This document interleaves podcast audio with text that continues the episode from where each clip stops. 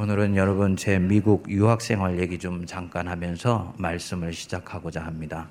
미국 가서 한 3년 정도 지났을 때였습니다. 몇 군데 박사과정에 지원서들을 내고 결과를 기다리고 있었습니다. 저는 본래 미국에서 박사과정 공부한다는 계획으로 가지를 않았고 또 그 당시에 저를 후원했던 교회가 5년 약속을 하고 제가 돌아가도록 되어 있었기 때문에 이미 3년 동안 공부를 하고 2년으로는 박사과정을 미국에서 마칠 수가 없었습니다. 그래서 애초부터 미국에 있는 신학교는 제 모교였던 에모리와 또 서부에 있는 버클리의 GTU 두 군데를 내고 주로 타겟을 영국에 있는 에딘버러에 원서를 내고 결과를 기다리고 있었던 것입니다. 영국에서는 coursework을 하지 않고 바로 논문을 쓸 수가 있기 때문에 영국 가서 공부를 마치고 나면 돌아가서도 논문을 마무리할 수 있겠다 싶었던 것입니다. 그런데 GTU의 합격 통지서를 받고 기다리고 있는 영국의 에딘버러는 아무리 기다려도 답신이 오지를 않는 것입니다. 내가 결정을 해야 되니까 떨어졌으면 떨어졌다고 얘기를 해주세요. 반복해서 이메일을 보냈는데도 답신이 없어요. 그래서 한 달 동안을 이 문제를 붙들고 하나님께 매어 달렸습니다. 하나님 뜻대로 되게 해 주십시오. 하나님 뜻이 이루어지게 해 주십시오. 그렇게 기도하면서 하나님 영국에 가는 뜻이 이루어지게 해 주십시오. 이렇게 기도를 했던 거예요. 그런데 답이 안 오더라고요. 그래서 결국은 열린 곳이 GTU니까 그곳으로 가겠다고 통지를 해놓고 가족들과 짐을 싸서 5인 가족이 그 동부로부터 서부까지 대이동을 한 것입니다. 그렇게 열흘이 지나가지고 서부에 있는 버클리의 새로운 주소로 가보니까 에딘버러의 합격 통지사가 거기에 와 있는 것입니다. 아마 제가 떠난 직후에 합격 통지서를 날렸는데 주인이 없으니까 새로운 주소로 보냈던 것 같아요. 저를 따라온 것이지요. 얼마나 어처구니가 없고 황당하던지요. 거기서 다시 짐 싸가지고 영국으로 갈 여력이 없고요. 어쨌든 기도 응답으로 받아들이고 여기에 왔으니까 다시 돌이킬 수는 없는 일이 아니겠습니까? 그렇게 해서 박사 과정이 시작되었는데 이 GTU가 처음에 보니까 저하고 학풍이 너무너무 안 맞는 거예요. 그 학교는 에큐메니칼 정신에 의해서 세워진 학교입니다. 2000년 기독교 전통의 모든 흐름은 거기에 다 모여 있다고 보면 돼요. 개신교 학교들이 다 콜로키움 안에 분파되는 학교로 들어와 있고요. 거기에다 카톨릭에다 동방교회까지 함께 들어와 있어서 이 폭이 어마어마하게 넓어요. 어느 쪽으로 튀어도 다 커버되는 학교가 그 학교입니다. 문제는 뭐냐면 너무 넓으니까 공부를 하면서 감을 잡을 수가 없더라고요. 거기에다가 지도 교수를 처음 만났는데 독일에서 온 젊은 여자 교수더라고요. 그런데 저를 보고 어, 상황리 나는 칼뱅이나 바르트를 별로 좋아하지 않아. 여러분 칼뱅이 누굽니까? 장로교의 창시잖아요. 우리 조상님이라고요. 근데 장로교 목사 앞에서 우리 조상 할아버지를 좋아하지 않는다 그러면 저보고 어떻게 하라는 거예요, 도대체. 그렇게 해가지고 2년 coursework 공부를 시작하게 되었는데 그 2년은 그야말로 지옥 같았습니다. 가장 힘들었던 것은 내가 여기 기도하고 어쨌든 기도 응답으로 왔는데 내 앞에 펼쳐지는 나의 삶은 전혀 응답받지 않은 것 같게 한 스텝 한 스텝 내딛는데 너무너무나 고통스럽던 것입니다. 보따리 싸서 돌아올 생각을 몇 번을 했는지 몰라요. 제 박사과정이 그렇게 처음에 시작이 되었습니다. 저는 그때 솔직하게 말씀드리면 무슨 이유인지는 알 수 없지만은 제가 하나님 관심에서 벗어나 있다고 생각을 했습니다. 여러분, 우리 삶에는 삼손처럼 자기 안에 들릴라를 극복하지 못해서 인생의 토대가 흔들리는 경우도 있지만 또 내 안에 들릴라를 깨달아 알아서 내가 고쳐나가고 있음에도 불구하고 이유도 알 수 없고 끝도 보이지 않고 터덜터덜 언제 끝날지 모르는 그 고난의 터널을 지나가야 되는 경우들이 왕왕 있습니다. 오늘 우리 읽은 본문에 나오는 바로 이 모세가 그런 사람이었습니다. 그는 대단히 기구한 운명을 타고난 사람이었어요. 태어나자마자 석 달 만에 부모의 품에서 강제로 떠나서 나일 강물에 던져졌습니다. 근데 파라오의 딸 공주지요 눈에 띄어서 이집트의 왕자로 40년을 왕궁에서 살았습니다. 거기서 사는 동안 이집트의 모든 학식과 지식을 배우면서 온갖 부귀와 영화를 누렸습니다. 노예의 자식이었는데 왕자로 사는 복을 누린 것입니다. 그런데 나이 40세가 되었을 때 깨어나지 않았어야 되는데 깨어나 버린 거예요. 사도행전 7장 23절을 보면 나이가 40이 되매 그 형제 이스라엘 자손을 돌볼 생각이 났다. 그냥 왕자로 살면 될 것을 민족 의식이 깨어나서 자기 노예로 사는 자기 동족을 살펴줄 마음이 찾아와 버린 것입니다. 7장 24절 보십시오. 우리 한번 읽어보겠습니다. 한 사람이 원통한 일 당함을 보고 보호하여 압제받는 자를 위하여 원수를 갚아 애굽 사람을 쳐 죽이니라. 개인적으로는 살인한 거지요. 그렇지만 이스라엘 민족에게는 영웅적인 행동이라고 생각하고 자기는 한 것입니다. 편안하고 안락하게 성공을 보장하면서 살 수 있었는데 깨어나 버렸던 것입니다.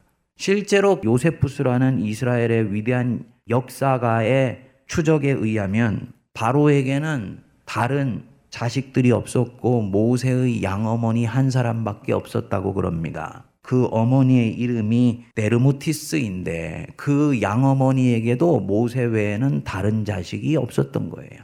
그러니까 모세는 시간이 지나면 자동적으로 에집트의 왕이 되기로 약속되어 있었던 것입니다. 그런데 그 자리를 털고 일어나서 억압받는 자기 민족에 섰던 거지요. 근데 그 행동으로 인해서 동족에게는 오해를 받고 바로에게는 반항자로 찍혀서 미디안 광야로 쫓겨나는 신세가 되었습니다. 하나님 없는 시각으로 보면 뭐 사는 것이 본래 공평하지 않은데 그럴 수도 있지 할 수 있지요. 하지만 하나님이 있는 눈으로 보세요. 이미 모세는 이 당시에 믿음을 가졌던 것 같아요. 25절을 여러분들이 보시면 그는 그의 형제들이 하나님께서 자신의 손을 통하여 구원하시는 것을 깨달으리라고 생각하였으나 그냥 우발적인 이 사건으로 저지른 것이 아니고 하나님 편에 서서 의롭게 지금 이 행동을 하고 있다고 모세는 생각했던 것입니다. 그런데 미디안 광야로 쫓겨가는 그 모세에게 하나님이 아무 조처도 하시질 않은 거예요. 모세 마음이 어땠을까?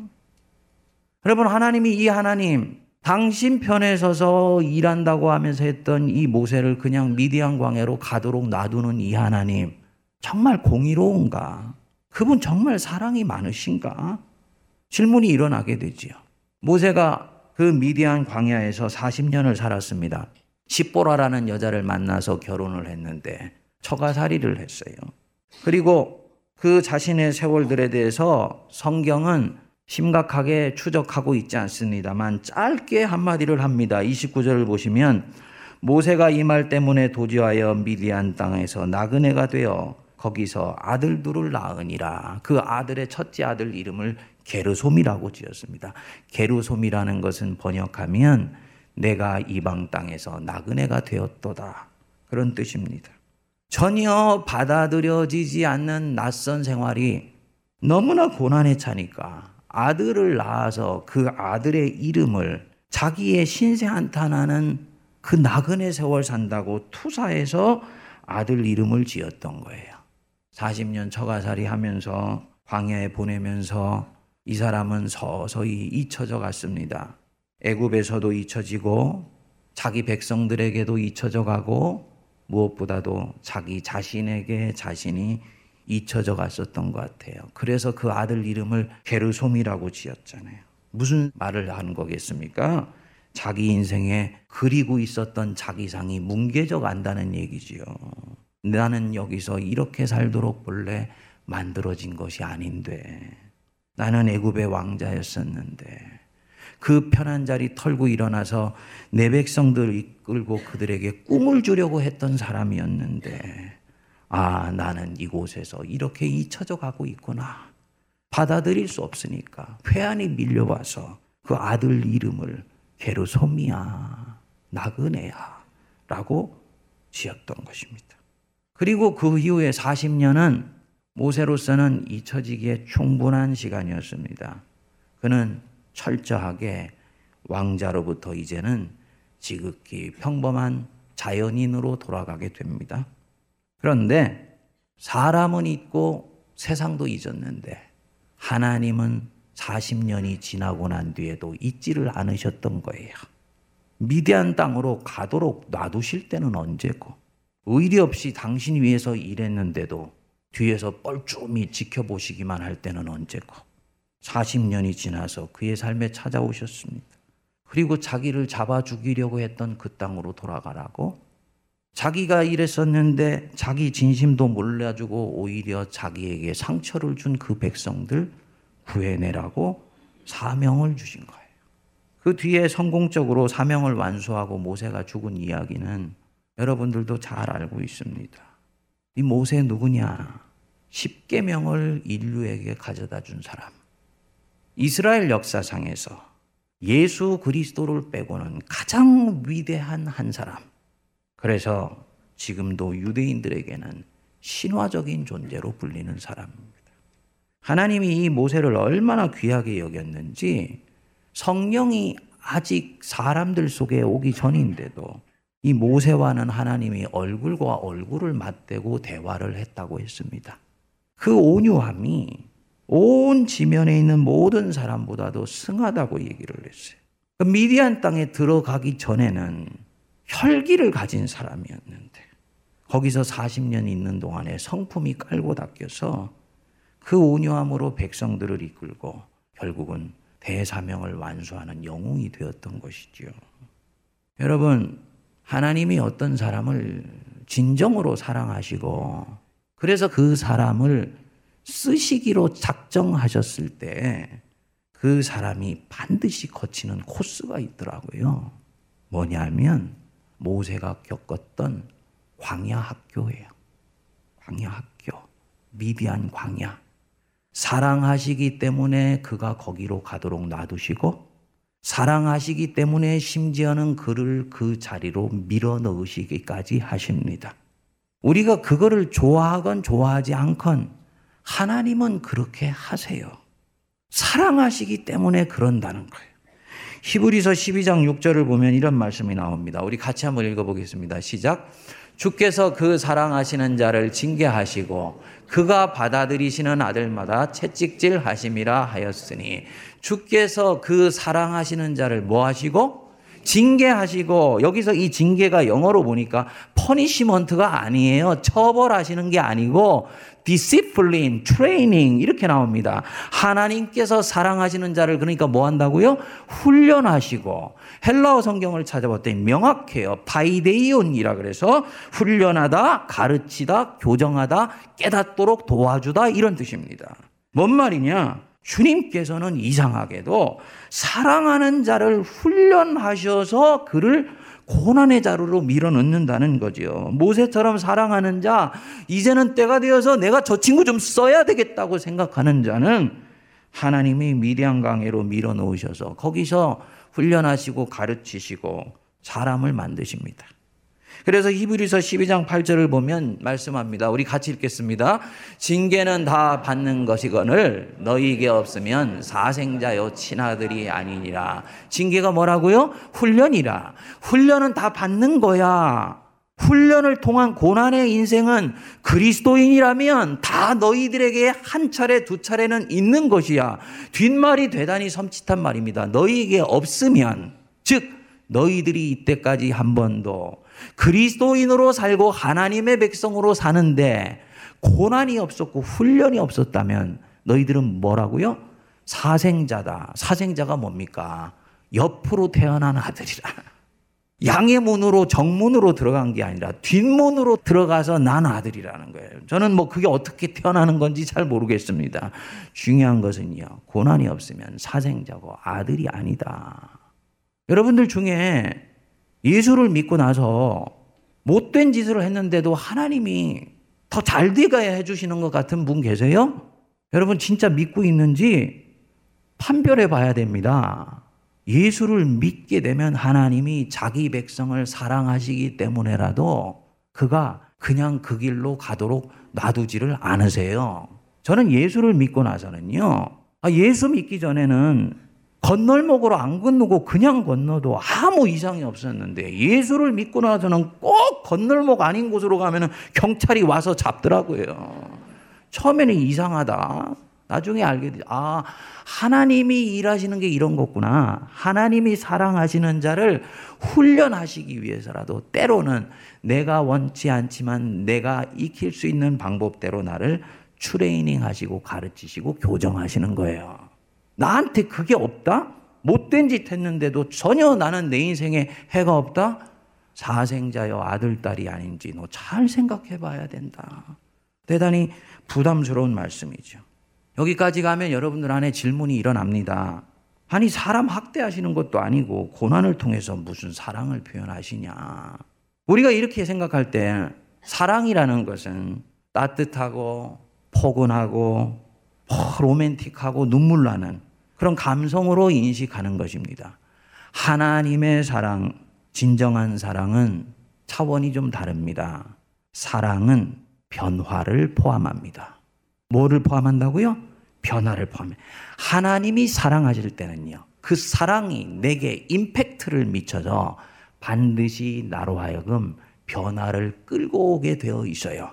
하나님의 독특한 사랑법입니다. 그러니까 이 사랑은 그저 배고픈 사람 떡 하나 주는 동정과는 차원이 다른 거지요. 하나님의 사랑은 거룩한 변화를 항상 포함합니다. 성도들이 하나님의 말씀을 주일날 와서 듣고 들어도 변화가 안 일어나는 경우가 있지 않습니까? 10년을 예수를 믿고 10년을 예배를 들었는데도 예배에 감격이 없고 말씀 속에서 은혜를 받지를 못해요. 목사님 말씀이 은혜가 되지 않아서 그런가? 그런 게 아니더라. 옆 사람은 감동을 받는데 나는 먹먹하다. 왜 그럽니까? 인간은 자기가 듣고 싶은 것만 들으려고 하고 보고 싶은 것만 보려고 하더라. 자기를 정당화시켜 주는 것, 자기의 신념과 가치관과 철학과 신앙관을 확인시켜 주는 것만 취사 선택해서 받아들이면서 그것을 자기 속에 내장하더라. 그렇기 때문에 설교를 들으며도 자기의 신념을 강화시켜 주기는 하지만 설교가 나로 하여금 깨지게 하고 부서지게 하며 회개하게 하고 자복하게 하고 변화되어서 하나님을 향해 살려는 사람으로 변화시켜 주지는 않는 것입니다. 주님이 근데 그 사람 가만히 보니까 아주 자질이 있는 사람이에요. 주님이 쓰시기에 합당한 사람으로 보입니다. 저 친구는 조금만 변화되면 될 것 같은데 예배 자리에서 안 변하는 거예요. 그때 주님이 쓰시는 비상수단이 뭐냐면 세상 속에서 고난을 받게 하세요. 그래가지고 주님이 그 사람을 바꾸시는 것입니다. 그래서 이때 하나님은 그를 인생 광야학교로 몰고 가시는 거지요. 보십시오. 인간 편에서는 고난이지만 하나님 편에서는 뭡니까? 사랑하시기 때문에 훈련하시는 것입니다. 목사님, 그거 예배당에서 성경 공부하고 양육 훈련 받으면서 할 수 없나요? 그 꼭 세상에서 받아야 됩니까? 예. 어떤 기질과 성품, 내 속에 뼛속 깊이 들어있는 죄 뿌리는 세상 속에서 받을 때만 고쳐지는 부분이 있습니다. 왜냐? 세상 속에서 고난을 받을 때는 내가 가장 소중히 여겼던 것을 강제적으로 박탈해 가시거든요. 내가 가장 소중히 여겼던 저금 통장을 하나님이 가져가셔요. 삶의 토대를 뒤흔드시는 것입니다. 그러면 이 사람은 그때 자기가 토대로 삼았던 그것이 무너졌기 때문에 비로소 자신이 진정으로 하나님이 만든 피조물이라는 것을 뼛속 깊이 고백하고 받아들이게 됩니다. 모세 보십시오. 광야살이 하면서 왕자로서 40년 살때 갖고 있었던 이 때국물이 다 빠졌잖아요. 왕궁 살면서 몸에 된 귀족 의식, 엘리트 의식 다 빠졌습니다. 여러분 하나님 일하는데 엘리트 의식 까지면 하나님이 크게 쓰시지를 못해요. 모세 쓰시기 위해서 이거 다루어 주셔야 되기 때문에 거기로 밀어 넣으신 것입니다. 그래서 자기가 왕자이기 전에 하나님이 만드신 피조물이고 자기가 죄인이라는 것을 뼈저리게 느끼게 되는 거지요. 이전에는 자기 속에 그런 것이 있었는지도 알지 못했는데 과거의 상처에 묶여서 왜곡된 자아상을 가지고 살아갔던 사람이 이제는 하나님 앞에 죄인이라는 것을 진정으로 깨닫게 돼요. 그래서 아, 내가 사실은 원했던 것이 나를 살리는 것이 아니고 나를 죽이는 길이었구나. 처음으로 자기 마음에 가지고 있었던 소원이 자기를 살리지 못할 수도 있다는 거룩한 의심을 하기 시작합니다. 존재의 바닥을 본 것입니다. 그리고 이 사람은 영혼의 불순물이 제거된 거예요. 이때 이 사람 하나님을 진심으로 찾게 됩니다. 이전에는 하나님 찾을 때 정글 같은 세상에서 안전하게 살기 위해서 하나님 찾았는데 이제는 그분이 내 영혼의 아버지시고 창조주 하나님이니까 찾게 된 거예요. 하나님을 당연히 새로운 차원에서 만나기 시작하죠. 주님의 말씀이 귀에 들려오기 시작합니다. 하나님 만나고 대화하고 교제하면서 기쁨을 얻는 법을 조금씩 조금씩 맛보기 시작합니다.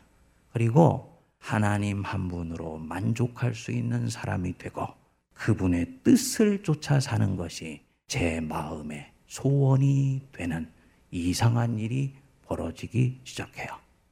근데 이 사람이 희한하게도 이제부터 하나님 일을 할 준비가 된 사람입니다. 하나님은 바로 그 사람들 찾고 계신 거야. 왜냐? 이 사람은 자기 자신을 위해서는 아젠다가 없어진 사람입니다. 하나님으로 만족하니까. 이전에는 하나님을 찾을 때 끊임없이 하나님의 뜻을 쫓는다고 하지만 제가 아까 영국으로 가게 해달라고 뜻대로 기도했던 것처럼 내 뜻을 끊임없이 그 속에 끼워 넣어서 하나님한테 무엇인가를 받아내려고 했어요.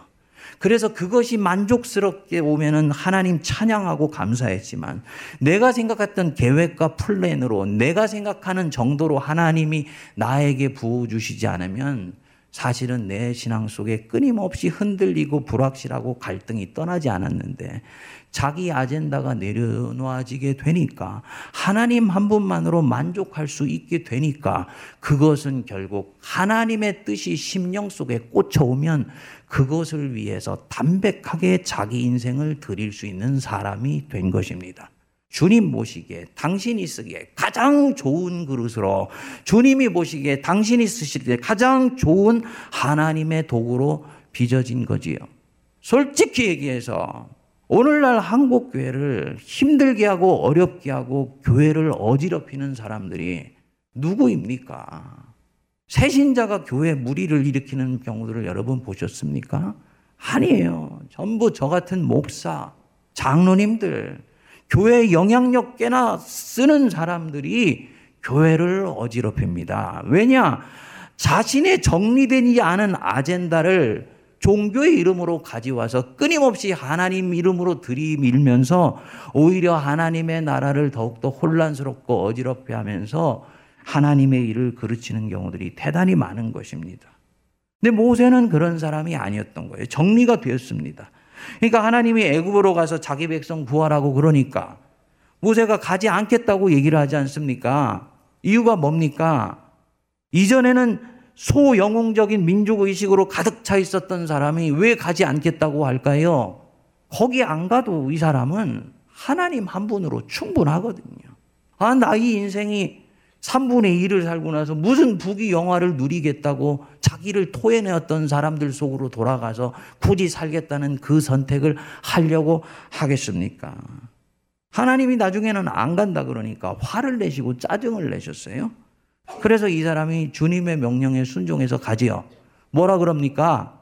하나님이 나와 함께 가는 징표가 뭡니까? 그러니까 뭐라 그러십니까? 하나님이 내가 너와 함께 하리라. 근데 모세는 그것으로 충분한 거예요. 아, 미디안 땅에 있었던 그 하나님, 애굽에 나와 함께 가신다 그러니까 그곳에서도 이곳과 같은 영혼의 풍성함과 은혜는 계속되겠구나 싶었던 거지요.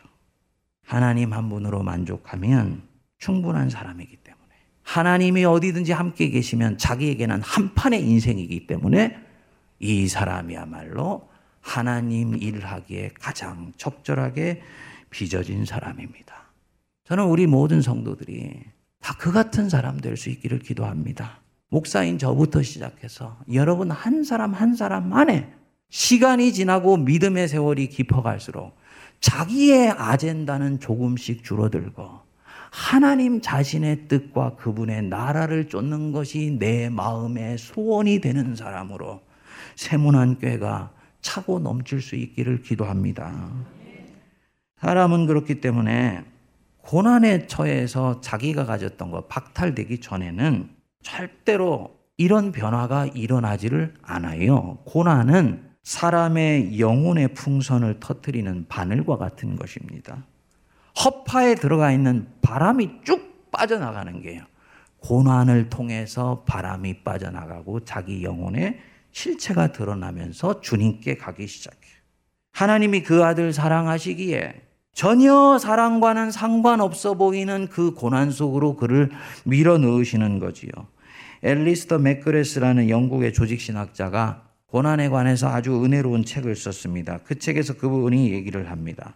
사랑은 사랑을 거부하는 것처럼 보이는 무엇인가의 내면에서부터 활발하게 역사한다. 자신의 피조물에 대한 하나님의 열정적인 돌보심은 그 돌보심을 부인하는 듯한 그 무엇으로부터 빛이 난다. 하나님의 돌보심을 부인하는 것 같은 그 무엇, 그 자리 속에는 하나님이 없으신 것 같은 그 무엇, 뭡니까? 황야 학교지요. 그 속에서부터 하나님의 사랑은 빛이 나기 시작한다. 그 십자가가 바로 그런 거예요. 예수님이 십자가에 매달려 죽으시고 나서 그 십자가 안에 하나님의 사랑이 들어있다는 것을 깨달았던 사람들은 거의 없었습니다. 왜냐? 십자가는 유대인에게는 거리끼는 것이요. 헬라인에게는 어리석은 것이었거든요. 그런데 주님은 그 십자가라는 이해되지 않는 역사를 통해서 하나님이 우리를 어떻게 사랑하시는지를 보여주었던 것이죠. 성도가 받는 고난도 마찬가지인 것입니다. 그래서 루터는 성도가 받는 고난을 하나님의 이상한 역사다라고 불렀습니다. 이상한 역사. 이상학 역사가 아니고 하나님은 우리가 잘 납득하지 못하는 이상한 방식으로 우리 인생에서 역사하신다. 그 이상함을 받아들이세요. 나중에 그 이상함은 이상함이 아니라 자꾸 이상학으로 들리네. 하나님의 가장 위대한 경륜인 것이 드러납니다. 제가 G2에 가서 G2에 제가 가야만 했던 이유가 드러난 것은 거기에 가서 3년 반 동안을 지옥 같은 시간을 보내고 난 뒤였습니다. 3년 반이 걸리더라고요. 저는 그때까지는요. 설명이 안 되고 이해가 안 됐어요. 공부도 재미도 없고. 근데 나중에 3년 반 지나서 목회를 하다가 몸이 아파서 결국은 물러나고 목회자로서 자존심도 상하고 철저히 깨지고 실패하고 넘어졌을 때 GTO가 가졌던 그 어마어마한 신학적 유산, 특히 영성의 유산이 전혀, 전혀 새롭게 빚어가기 시작하더라고요. 제가 여러분들하고 같이 성경을 읽으면서 해석하는 모든 성경 해석의 틀이 그때 형성된 거예요. 이전에 제 성경 해석은 전혀 달랐습니다. 대단히 윤리적이고 대단히 도덕적이고 대단히 성도들에게 책임 의식을 강조하는 그런 성경 해석이고 설교를 했습니다. 근데 그게 본질이 아니라는 것을 알게 되었던 거지요. 만일에 그때 제가 영국으로 갔다면 저는 그 뼈아픈 실패를 경험하지 않고 넘어갔을 수도 있겠지요. 그리고 아마도 세문 안에 오지 않았을지도 몰라요. 여러분 표정이 왜 그러세요? 아이고 큰일 날 뻔했네. 이렇게 해야지 되는 거 아닌가? 그 표정은 아이고 목사님 그때 영국으로 가시지. 세문 안에 오지 못했을지도 몰라요. 그런데 이 영광스러운 세문 안에 온 것보다 더 중요한 게 저한테 있었습니다. 제가 목회자이기 전에 한 사람의 그리스도인으로서 내 인생을 끝까지 무엇을 추구하며 살아갈 것인가? 마음을 다하고 정성을 다하고 뜻을 다하여 주 너의 하나님 사랑하라. 요거 그때 제가 뼈에 저리게 배웠습니다. 그 사람 끝까지 추구하니까 지금 있는 이 자리가 기쁘고 감사하지만 이것은 나에게 영원한 정박지가 아니며 하나님은 이것을 통해서 또 무슨 일들을 만드실 것이다. 새로운 것을 꿈꿀 수 있게 해주는 것이지요. 여러분, 저는 원하지 않았지만, 저는 그때 하나님의 처사를 이해할 수 없었지만, GTU로 제가 내던져진 것, 그 샌프란시스코 버클리 환경으로 내던져진 것은 저에게 그 당시에는 이해되지 않는 광야 학교였습니다. 그런데 하나님께는 그것이 이유가 있었던 거지요. 뭘 말합니까? 지금 고난당한다고 푸념하지 마십시오. 목사님, 고난도 힘든데 제 입을 틀어 막으시려고 그러네. 생각하실 수 있습니다만, 여러분, 푸념하면 푸념하는 만큼 고난이 끝나는 때가 자꾸 뒤로 지연돼요. 원망하지 마세요. 잠잠히 자기의 내면을 들여다보십시오. 내가 지금 얼마나 하나님 앞에 어리광 부리고 응석 부리면서 이 시간 빨리 끝나게 되려고 주님한테 졸라대고 있는지 그 시간이 끝나기 전까지는 하나님은 나를 그 자리에 두실 것입니다. 이 자리가 빨리 끝나기 위해서라도 나는 하나님의 이 이상한 역사를 받아들이시는 겁니다. 그리고 언제 끝날는지 헤아리지 않는 거예요. 40년 언제 오는가 헤아리지 말고 지금 이 상황 속에서도 하나님은 일하시고 내 인생을 통해서 창조적인 역사를 만들어 가시고 계시니까 하나님 호랩산에 찾아오시지 않아도 저는 이것만으로도 한 판의 인생입니다. 라고 갈 때 하나님 보실 때는 이제 거의 때가 된 것입니다. 그래서 지금의 그 미대한 광야 거기서 배우고 즐기고 오히려 하나님만 바라보며 살아가야 되는 이 시간을 누리시기 바랍니다. 그러면 주님은 내가 빚어지게 되었을 때 나를 위해서가 아니라 당신 자신을 위해서라도 이제는 좀 내가 너를 써야 되겠다. 네 아젠다가 비워지고 나 여호와 하나로 만족한 자가 네가 이제 되었으니 내가 좀 너를 쓸게. 그리고 내 인생의 호랩산 한복판에 나타나시게 됩니다. 그때 그는 하나님을 위해서 남은 인생을 이전과는 전혀 다른 방식으로 드리는 사람으로 나아가게 될 것입니다.